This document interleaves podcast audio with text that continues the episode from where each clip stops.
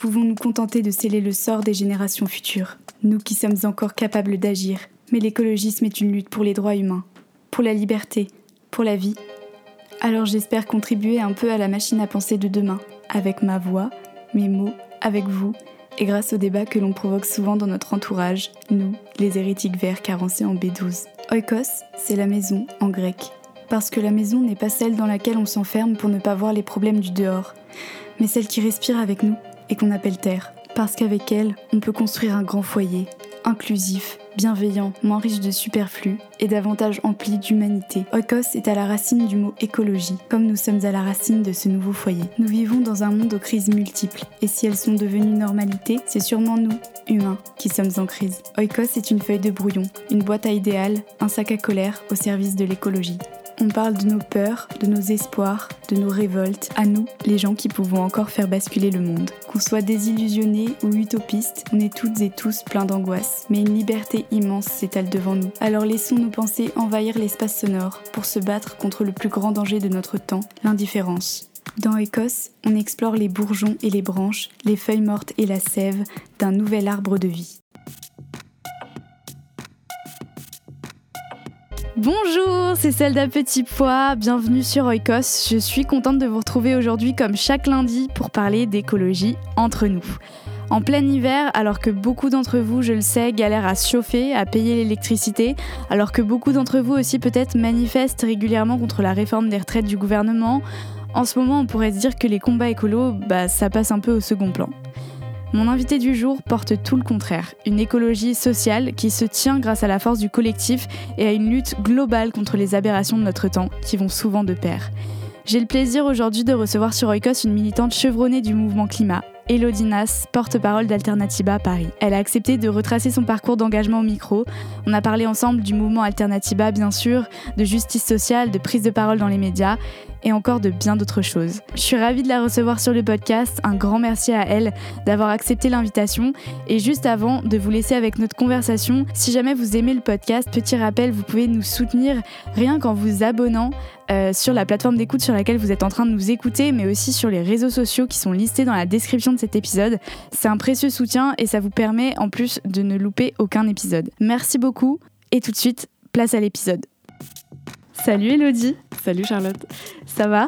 Ça va, ouais. Je suis trop contente de te recevoir sur Oikos. Euh, et première question, pas trop compliquée, est-ce que tu pourrais euh, te présenter aux personnes qui nous écoutent? Oui, ben je suis euh, Elodie Nas, je suis activiste climat euh, et porte-parole du mouvement Alternativa et Action non violente comme 21 à Paris. Est-ce que je vais plus loin dans la présentation Euh, bah, ou- En vrai, euh, je pourrais te poser plein de questions Ouais. sur toi plus tard. Je vais commencer comme euh, ça. Si tu veux, c'est un bon début.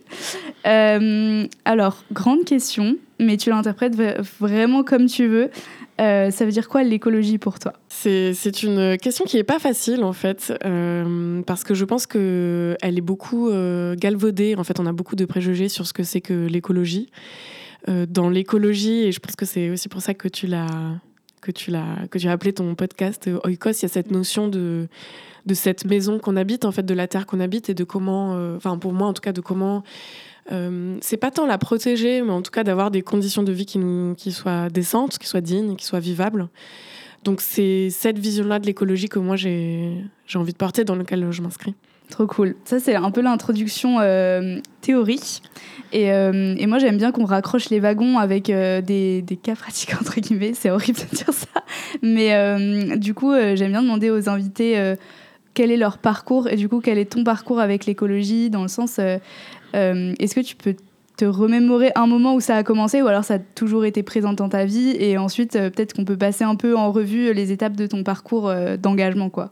Je pense que, euh, enfin moi je me suis jamais vraiment définie comme euh, écolo quand j'étais euh, plus jeune, et en même temps ça a toujours un peu fait partie de de moi dans le sens où je fais partie d'une génération qui a été euh, euh, pour la question pour la question de je sais pas la couche d'ozone euh, de, du développement durable de, trier ses déchets etc elles étaient euh, elles étaient intégrées euh, on, je sais pas on engueulait nos parents quand ils jetaient pas dans les bonnes poubelles. Enfin en tout cas voilà c'est un peu ce, ce, genre de choses.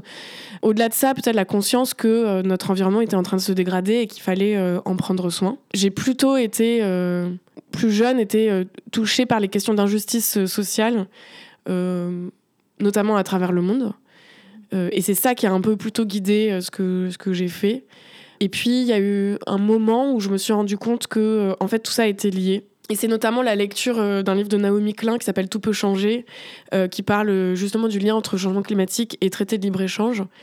Euh, qui euh, m'a fait prendre conscience que, euh, en fait, on, voilà, on parlait des mêmes responsables, des mêmes causes, et que c'était toujours les mêmes victimes, en fait, les plus pauvres. En fait, enfin, cette idée que vraiment tout est lié et que les enjeux de, des conséquences du colonialisme, du racisme, du sexisme et de toutes les autres discriminations qui ont lieu, aux discriminations, oppressions qui ont lieu dans le monde, en fait, tout ça, tout ça est mêlé, tout ça s'entremêle et fait que aujourd'hui on est dans une situation dans laquelle, euh, euh, en tant qu'espèce humaine, on est en train de détruire notre, notre propre habitat.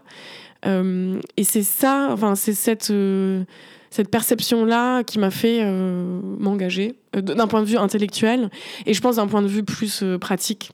clairement, ça a été le fait de, de rencontrer Alternativa et notamment, notamment une amie qui m'est très chère, qui est, euh, qui est Pauline Boyer, qui est une, une, activiste euh, euh, climat qui s'est engagée avant moi dans l'Alternativa et qui m'a un peu attrapée. Quoi. Yes, on connaît les, les, amis qui attrapent dans les mouvements d'engagement. juste pour rembobiner un peu la cassette, du coup, enfin c'est assez souvent que je trouve avec les personnes que je, avec lesquelles je discute que c'est par une référence culturelle qu'on commence à s'engager, etc. Mais ma question que je me pose toujours, c'est comment on en arrive à tu vois, à lire ce genre de livre ou à regarder ce genre de contenu. Enfin, il y a forcément un truc qui t'a attiré là-dedans. Et comment ce livre est arrivé entre tes mains, en fait, le livre de Naomi Klein? Bon, c'était en 2015, donc forcément, euh, il y avait un. Voilà, on, la COP 21 se préparait. Euh, évidemment, c'est pas arrivé par hasard. Euh, je pense que peut-être contrairement à d'autres personnes qui ont fait une sorte de, de revirement dans leur euh, dans, dans, leur vie. Moi, j'ai toujours euh, euh, plutôt été. Enfin, j'ai avant de, de m'engager pleinement dans l'Alternativa, j'ai plutôt travaillé dans des ONG sur des questions de transparence parlementaire, budgétaire, etc., notamment au Mexique où, où je vivais. et en fait, je pense que c'est aussi là-bas que j'ai commencé à toucher un peu du doigt des grandes dérives, en fait, la question de du fracking, euh, donc euh, du, du, gaz de schiste, notamment là-bas. Je sais pas, des absurdités. Je, voyais des, mm. des, dans des supermarchés au Mexique des immenses. pyramides de tomates toutes luisantes qui venaient des États-Unis. Enfin, et voilà, il y avait un peu cette espèce de, de, d'absurdité. Et je pense que j'ai un peu je pense que ça a été un peu les prémices de, voilà, de, tout qui se met un peu en place, d'imprécation, euh, de, de, ce truc de tout est lié. Mm. Et, en fait, la vraie question, c'était de savoir euh, quel, était le peut-être le sujet qui pouvait faire euh, tomber toute la machine. Et je pense que aujourd'hui, dans ma façon de lutter contre le changement climatique, je lutte pas que contre une un enjeu de température, en fait, de mm. hausse des températures.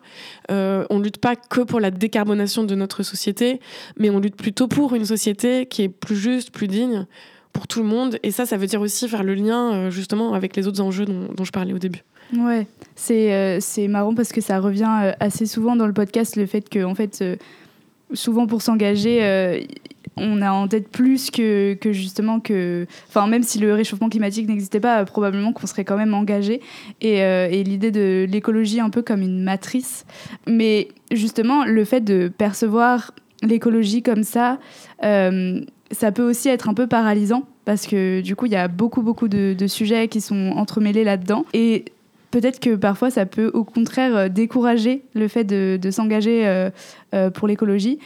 Comment toi, t'es passé de cette approche un, peu théorique et intellectuelle à, à justement, bah, je, je m'engage pleinement dans un mouvement Tu disais que c'était par, par de l'amitié, en fait. Comment ça s'est passé pour toi?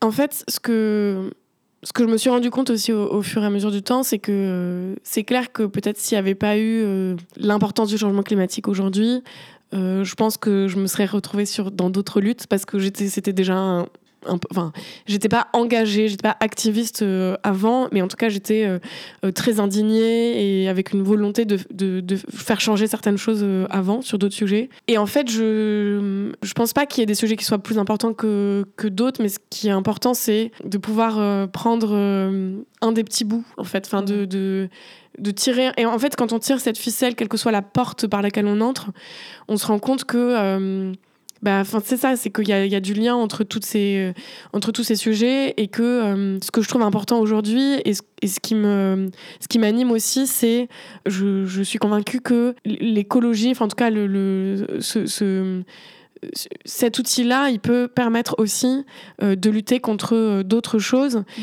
et de euh, d'œuvrer pour une société qui est, qui est, plus juste, dans laquelle chacun et chacune a davantage sa place, ou en tout cas est, plus reconnu, ou dans lequel il y a plus d'équité, plus de justice, et que c'est un outil de, ouais, de lutte et de, de libération aussi pour qui peut aider d'autres à avancer sur d'autres sujets. Sur la question de la démocratie, évidemment, c'est évidemment, évidemment lié. En fait, ce qui fait, euh, ce qui permet de continuer à lutter, c'est la force d'un collectif.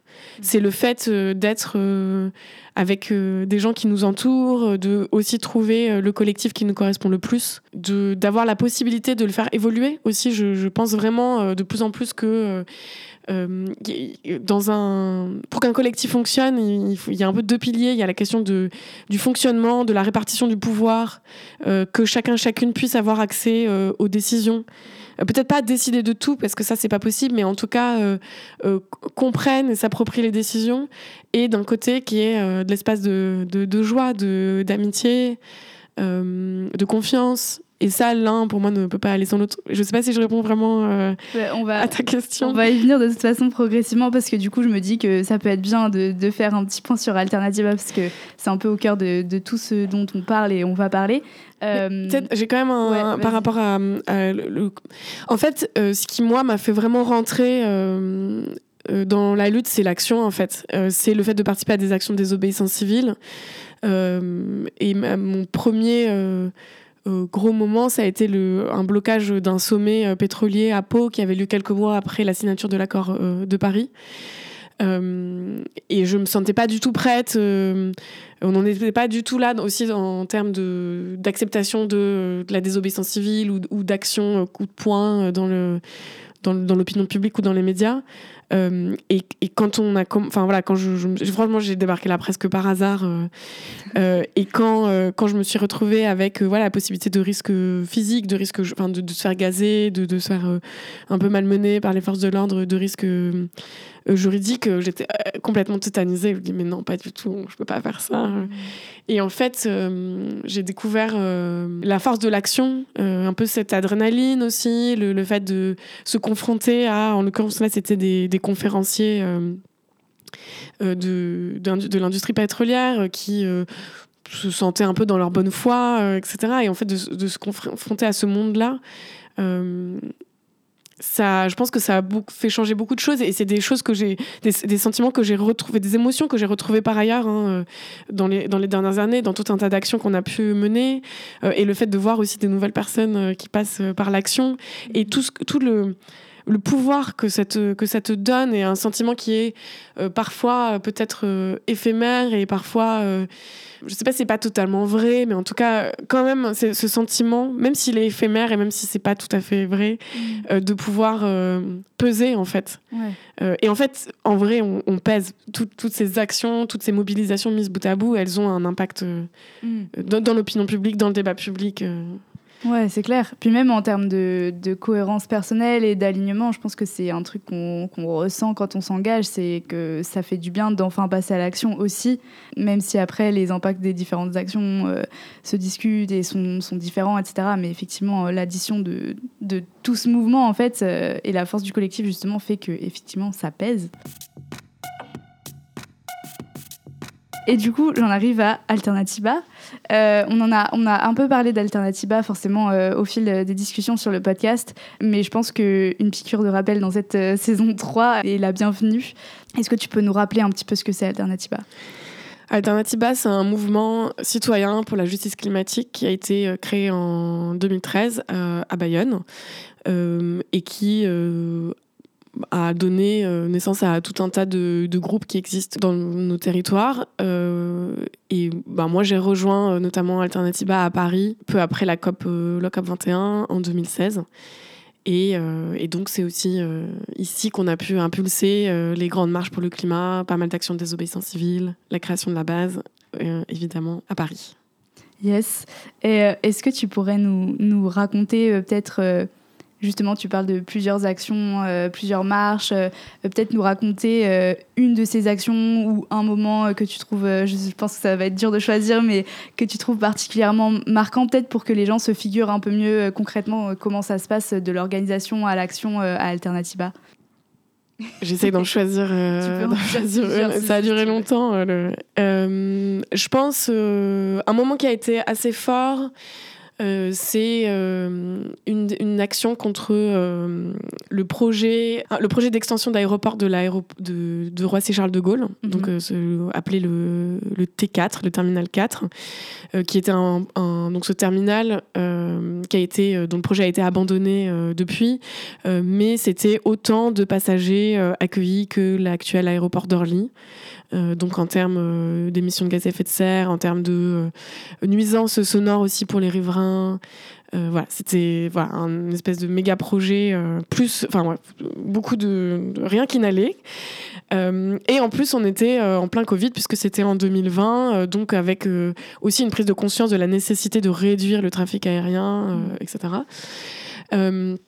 Et euh, ça faisait euh, à peu près un an qu'avec euh, d'autres collectifs et très variés, des collectifs très variés, un collectif qui luttait vraiment contre ce projet plutôt de riverains, d'autres riverains qui étaient plutôt sur la question des, mm, nuisances sonores, un, vieux mouvement qui s'appelle l'Advocnar, voilà, qui travaille depuis très longtemps sur les nuisances sonores aériennes, des collectifs au fur et à mesure qui se sont agrégés de scientifiques, d'étudiants étudiants et étudiantes de l'aéronautique, euh, de salariés de l'aéronautique, euh, bah, évidemment Alternativa, d'autres euh, d'autres collectifs aussi locaux qui, qui, luttent sur les questions environnementales ou, climatiques. Il y a eu tout un tas de d'actions qui ont été menées, de recours en justice, grâce à notre affaire à tous aussi, de mobilisation publique, de réunions d'information, etc., etc., jusqu'à ce que voilà, on se trouve. Il y a eu un rendez-vous avec le, le préfet aussi d'Île-de-France, mais tout ça n'a mené à finalement, bah, en fait, le projet va continuer. Et donc, on a, euh, on a décidé d'appeler une grande euh, action euh, de désobéissance civile ce jour-là. Donc, c'était en octobre 2020. Et on est, il y a plus de 350 activistes qui se sont retrouvés à l'aéroport ce jour-là, dont une grosse centaine avaient prévu de, d'envahir le tarmac de l'aéroport. Mmh. et ont réussi. Euh, ça a donné euh, des photos assez incroyables et des courses poursuites, pardon, avec, euh, avec les forces de l'ordre sur, le, sur la piste. Mmh. Et, et, donc, une grande partie sont partis en garde à vue. Et on a sept personnes qui sont passées en procès l'année dernière, donc en novembre 2021 dont le verdict a été plutôt favorable. Mais euh, à la fois l'aéroport de Paris et le procureur ont décidé de faire appel, donc on attend toujours la date euh, de l'appel pour la suite. Et je rappelle que ce projet a été euh, annoncé comme abandonné mmh. par Barbara Pompili quelques mois après l'action. donc Barbara Pompili qui était ministre de la Transition écologique à l'époque. et pour moi, cette action et tout ce travail qui a été fait avant, hein, c'est un peu un exemple de comment la, la, pression et la mobilisation citoyenne, couplée à un contexte aussi particulier, mais fait que ce type de projet euh, euh, peut être abandonné et peut être vraiment. Euh, enfin, il y a eu aussi, on a fait tout un travail de médiatisation avec, mm. enfin, ce, tout ce collectif pour, voilà, nommer partout cette, ce projet comme écocidaire, criminel, une aberration, etc. Quoi. Ouais. Du coup, ça me fait penser à, une question que je me pose aussi, c'est tous ces projets il y, en a, il y en a plein du coup en France de, de, projets comme ça complètement aberrants, etc. Comment est-ce que vous choisissez euh, ceux que vous allez cibler euh, Parce que je suppose qu'il y a des arbitrages à faire parfois. Et aussi, comment ils parviennent jusqu'à vos oreilles? Est-ce que c'est vous qui faites, euh, je suppose, une, veille régulière sur ce qui se passe Ou est-ce que certains lanceurs d'alerte vous contactent pour, pour vous donner des infos ou vous demander de vous mobiliser? Comment ça se passe?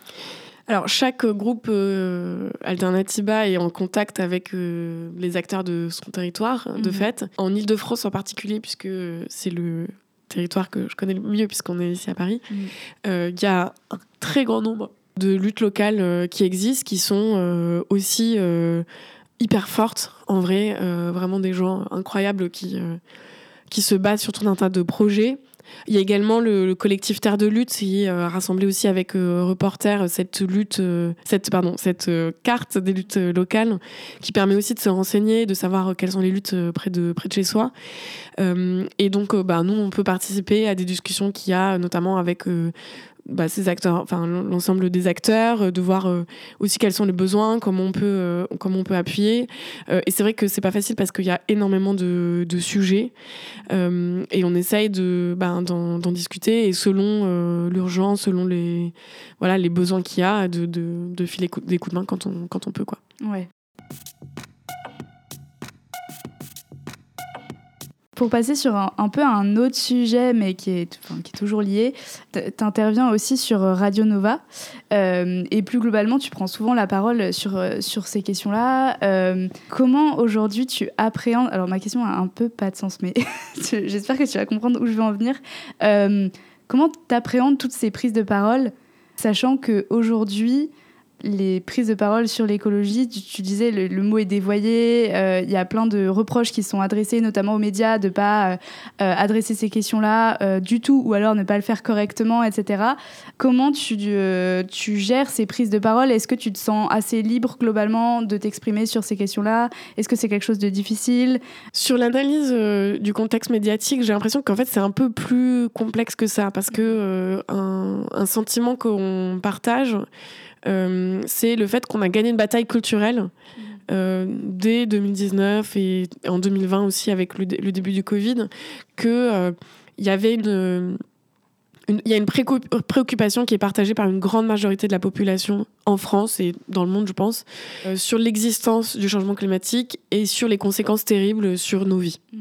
Avec les étés qui se succèdent, euh, il y a une, euh, en fait, on vit beaucoup plus dans, no- dans notre chair, en fait, les vagues de chaleur. euh, euh, et je parle même pas des personnes qui subissent des inondations, les pénuries d'eau, etc. Et en ce moment, en hiver, le- la peur des coupures d'électricité, le fait de aussi l'augmentation du prix euh, de, de l'électricité, etc.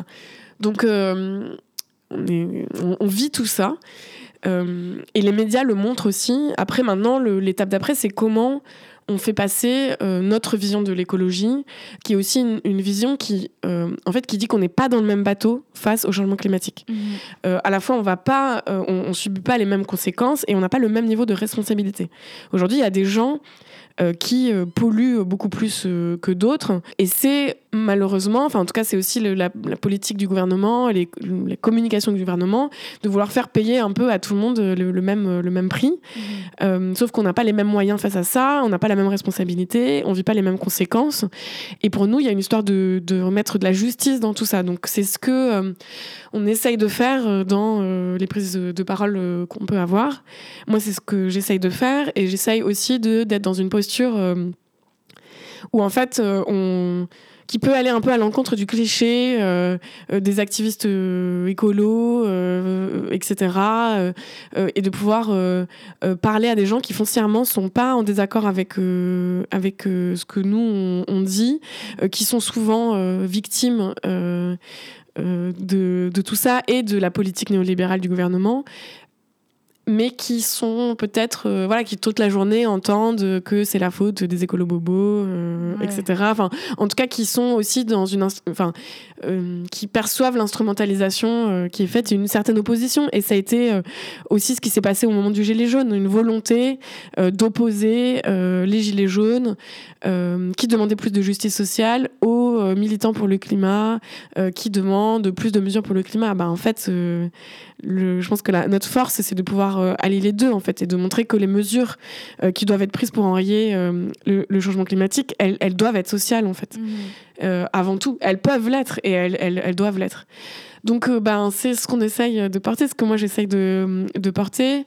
C'est plus ou moins facile selon les, les, journalistes ou les personnes euh, qu'on a en face. Je trouve quand même que globalement, enfin, j'ai l'impression d'être euh, d'être entendu. Après, le- l'exercice n'est pas toujours facile parce que ben il y a un temps qui est parfois très court. Il y a une volonté aussi d'aller dans des dans des choses parfois qui sont binaires, alors qu'en fait, ce, qu'on dit est un peu plus complexe. quoi. Ouais. ouais. et justement, bah, ça me fait rebondir pour parler un peu de, de ce que tu évoques déjà un peu, l'hiver qui arrive et, et, justement qui apporte avec lui toutes ces questions de, de justice sociale qui, qui rejoignent l'écologie, notamment sur euh, le chauffage des logements, etc. Euh, et, c'est effectivement une bonne opportunité pour euh, porter ces, voix et dire qu'en fait c'est lié. Mais il y a aussi beaucoup de gens qui, du coup, comme tu dis, font une, espèce d'opposition entre, entre tous les sujets. Quelle est la position d'Alternativa sur ce sujet de, de, de la, des logements, de, du chauffage et de la crise énergétique globalement cet hiver? Sur la crise énergétique, ce qu'on porte, c'est deux, euh, un peu deux volets qui sont, les... c'est pas une nouveauté quoi, mais mhm. c'est le fait de, en fait, c'est important qu'on puisse nommer les responsables, mhm. euh, à la fois euh, les responsables économiques, industriels, en fait, ceux qui continuent à faire du profit euh, pendant cette période. Je pense à des acteurs comme Total Energy.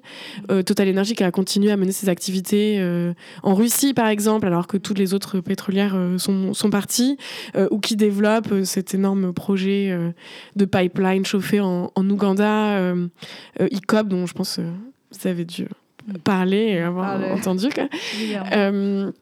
Et, euh, et aussi euh, la responsabilité du gouvernement qui n'a pas du tout anticipé. Euh, alors certes, il y a une grosse part de la guerre en Ukraine qui est responsable aujourd'hui des prix de l'énergie. Mais bon, la guerre a commencé il y a quelques mois maintenant avant cet hiver. et en fait, notre dépendance à la Russie, elle aurait pu être voilà, anticipée bien avant.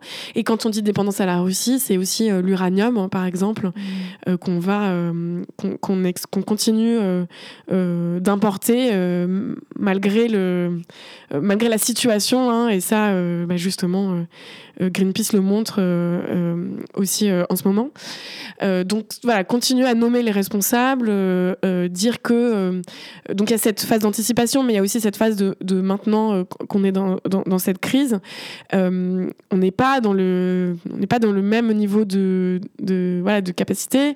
on y reviendra, mais il y a des personnes qui sont pas en capacité de, de se chauffer, même à 19 degrés. En fait, c'est pas possible. Et euh, par ailleurs, ben, en fait, quand on se balade, euh, notamment à Paris, euh, dans le métro, on voit des écrans, des écrans publicitaires qui font la pub de, de Dubaï, par exemple, ou voilà, tout un tas de et donc, euh, euh, je pense qu'il y a une, euh, voilà, une incompréhension. Ça a été un peu aussi la, la, question des jets privés cet été. C'est en fait, il y a une incompréhension globale de cette différence de train de vie aujourd'hui en France et dans le monde. D'autant plus quand on est voilà, dans, un creusement des inégalités énormes avec de plus en plus de milliardaires et de plus en plus de personnes qui ont du mal à à vivre décemment, en fait, qui sont en situation de survie. Et donc, l'autre volet, euh, c'est euh, évidemment le fait de pouvoir proposer des solutions euh, concrètes, en fait, des mesures qui soient à la fois adaptées à la crise climatique, à la crise énergétique, mais qui soient aussi en soutien aux personnes qui sont en situation de précarité énergétique. Mmh. en France, aujourd'hui, il y a 12 millions de personnes qui, qui ont froid dans leur logement. Mmh. Donc, c'est selon les chiffres entre 5 et 7 millions euh, de passoires énergétiques, donc des bâtiments qui sont euh, mal isolés, mm. dans lesquels on a euh, très froid là en ce moment l'hiver, mais aussi très chaud en été. Il mm. ne faut pas oublier cette, cette, cette, autre saison, quoi. Mm. qui a été très difficile cette année. Et donc, ben, le fait de porter un grand plan de rénovation thermique des bâtiments avec un, avec un, aussi des exigences de, de, moyens qui sont alloués et une exigence de résultats.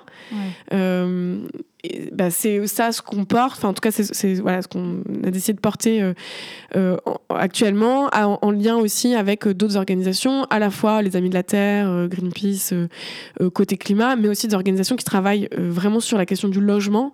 Mmh et notamment avec des, premiers, enfin, des personnes qui sont concernées, euh, la Fondation Abbé Pierre, mhm. euh, le Claire sur la partie plus expertise, l'Alliance citoyenne, euh, j'en oublie, mais voilà. Et Dernière Rénovation aussi, acteur plus récent. Vous liez des alliances, ouais, c'est intéressant aussi ça. Ouais, justement, en parlant de, dernière rénovation, j'avais un peu une question. ça part un peu d'un ressenti personnel, donc peut-être que tu, tu fais pas du tout ce même constat.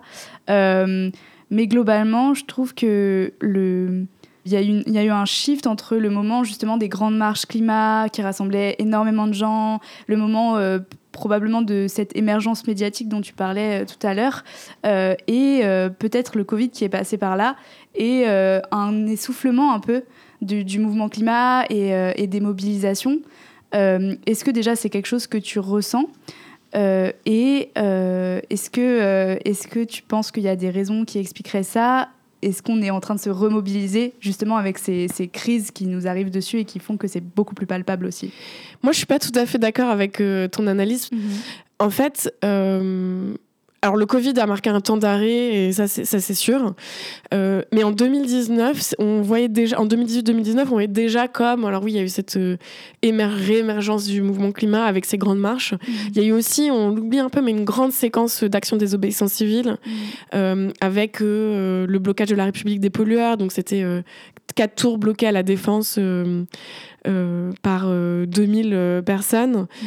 Il y a eu aussi les décrochages des portraits d'Emmanuel Macron, pas, beaucoup d'actions qui ont été menées par Youth for Climate et ces débuts d'Extinction Rebellion mm. en, à Londres. et en fait, cette période-là, au printemps 2019, ça a été un moment où on a beaucoup parlé de désobéissance civile mm. et, ça, et, et, ça a contribué, je pense, à légitimer l'utilisation de la désobéissance civile pour alerter sur les questions climatiques qu'on, voilà, sur lesquelles on, on se repose euh, euh, maintenant. Je sais pas si on est dans une période d'essoufflement parce que j'ai jamais vu autant de collectifs, euh, autant d'implantations, de, enfin de, collectifs qui sont aussi implantés au niveau local, sur l'ensemble des territoires, avec plein d'alternatives aussi, mm. qui mènent pas que des actions de désobéissance civile, mais qui, je sais pas, des, des, cafés, des épiceries, des endroits de débat, des endroits de, de lien social, des réflexions sur comment on peut vivre différemment. Euh, puis ben, des collectifs de riverains euh, qui, qui, luttent contre euh, des projets inutiles et imposés sur leur territoire. aussi des coalitions au niveau de secteur. Je parlais tout à l'heure des salariés de l'aéronautique. Mm. quand on voit, du coup ça va un peu dans tous les sens, mais les étudiants, étudiantes qui se mobilisent pour virer Total Énergie de leur campus. en fait, c'est c'est tellement foisonnant. Il y a tellement de choses qui se passent. Euh, que c'est peut-être beaucoup plus. Euh, on, a peut-être moins de grands moments dans lesquels euh, tout le monde se rassemble mhm. parce que les marches pour le climat qui à l'époque étaient considérées comme ces grands temps pour faire monter le rapport de force de en fait on est très nombreux. Je pense qu'on n'a plus à prouver ça. Mhm. Euh, on est très nombreux et nombreuses à vouloir euh, des changements.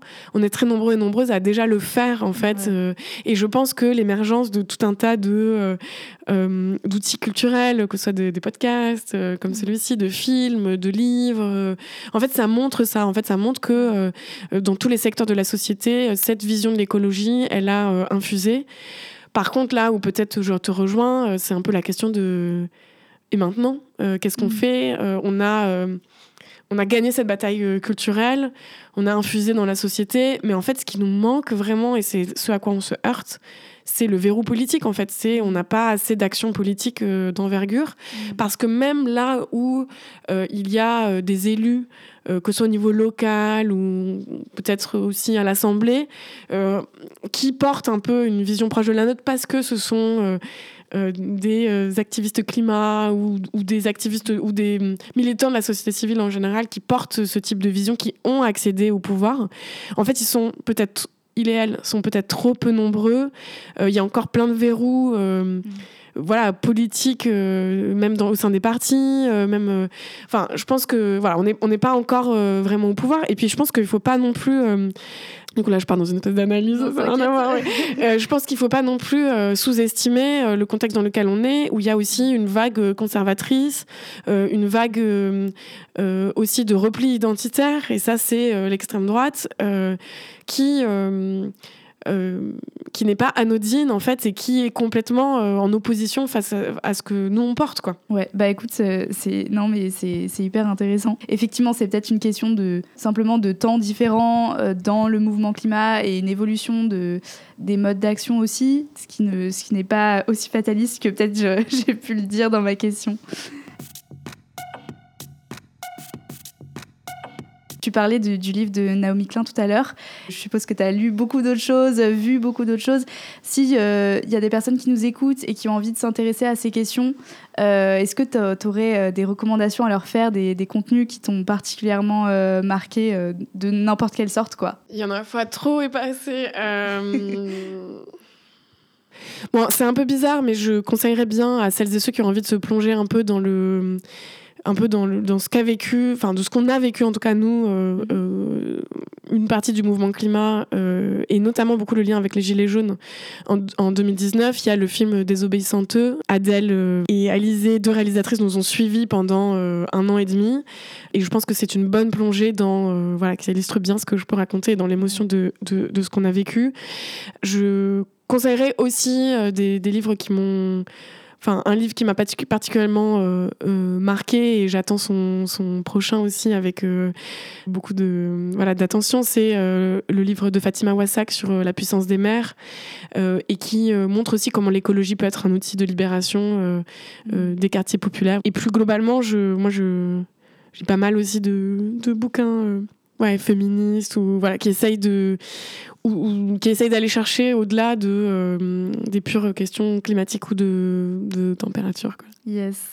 J'ai oublié aussi. Euh, ce que j'allais te demander, est-ce que tu as encore des trucs que tu n'as pas euh, Non, vraiment, je conseille très fortement parce que voilà, parce que je la connais très bien, mais euh, euh, un livre qui a été euh, coécrit par Pauline Boyer et, et, Johan Neusen, qui est le, un, un, manifeste pour la non-violence, mhm. qui revient sur cet outil qu'est la stratégie de lutte non-violente, pas que dans la lutte euh, écologique, mais aussi sur d'autres sujets, avec des exemples et des témoignages du monde entier, et que je trouve euh, très très fort et qui fait aussi beaucoup de bien dans un moment où euh, on ressent beaucoup, on est dans une, dans une société où il y a beaucoup de violence.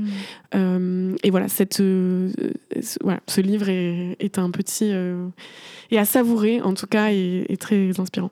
Et eh ben, écoute, je mettrai tout dans la, dans la description de, de l'épisode, comme ça si les personnes qui nous écoutent ont envie d'aller euh, se cultiver, euh, ça, sera, euh, sera dispo.